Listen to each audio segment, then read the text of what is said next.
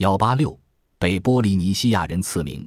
我们在棕色的友人中间待了没几天，庆祝活动又一次以新的形式达到了高潮。我们已被接纳为拉罗亚公民，并被赠予了波利尼西亚姓名。我不再是泰瑞马泰阿塔，在塔希提我可以叫那个名字，可在此地，在他们中间却不能这样叫。广场中央为我们摆了六条凳子，村里人早早就从家中出来，好在四周占个好位子。台卡肃穆地坐在他们的中间，毫无疑问他是酋长，可一旦涉及古老的风土礼仪，就没他的份了。此时就该看图普侯的了。所有人都坐着静等。庄重而又十分认真。此时，硕壮的图普侯仪态庄严，手持多节粗手杖，缓步走上前来。他明白此刻的重要性。当他走过来的时候，所有人的目光都聚集在他身上。他沉浸在思绪中，在我们面前立定。他天生有做首领的才能，擅长讲话，做戏手段高明。他转身面对着领唱者、鼓手和领舞者。用多节手杖逐个指着他们，用低沉的语调一字一板地发出简短的命令，而后转身面向我们。他突然睁大双眼，举起多节杖口，若悬河，滔滔不绝地说了起来。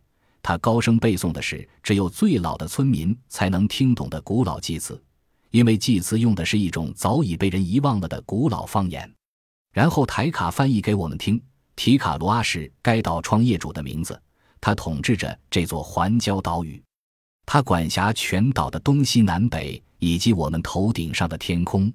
当合唱队齐声高唱有关提卡罗阿的民谣时，图普侯的大手按在了我的胸前，转向众人说：“他命名我为瓦罗阿提卡罗阿或提卡罗阿之灵。”当歌声渐隐时，赫尔曼和本奇特就该上场了。那只棕色的大手逐一按他们的前胸。他们被命名为图普侯、伊台塔胡阿和托巴基诺，这是两位古代英雄人物的名字。他们曾和凶猛的海中怪兽搏斗，在纳罗亚暗礁的人口处杀死了他。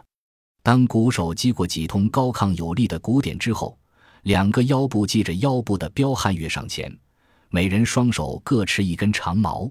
他们突然双膝高抬吉胸，长矛向上，头部左右转动，疾步行走。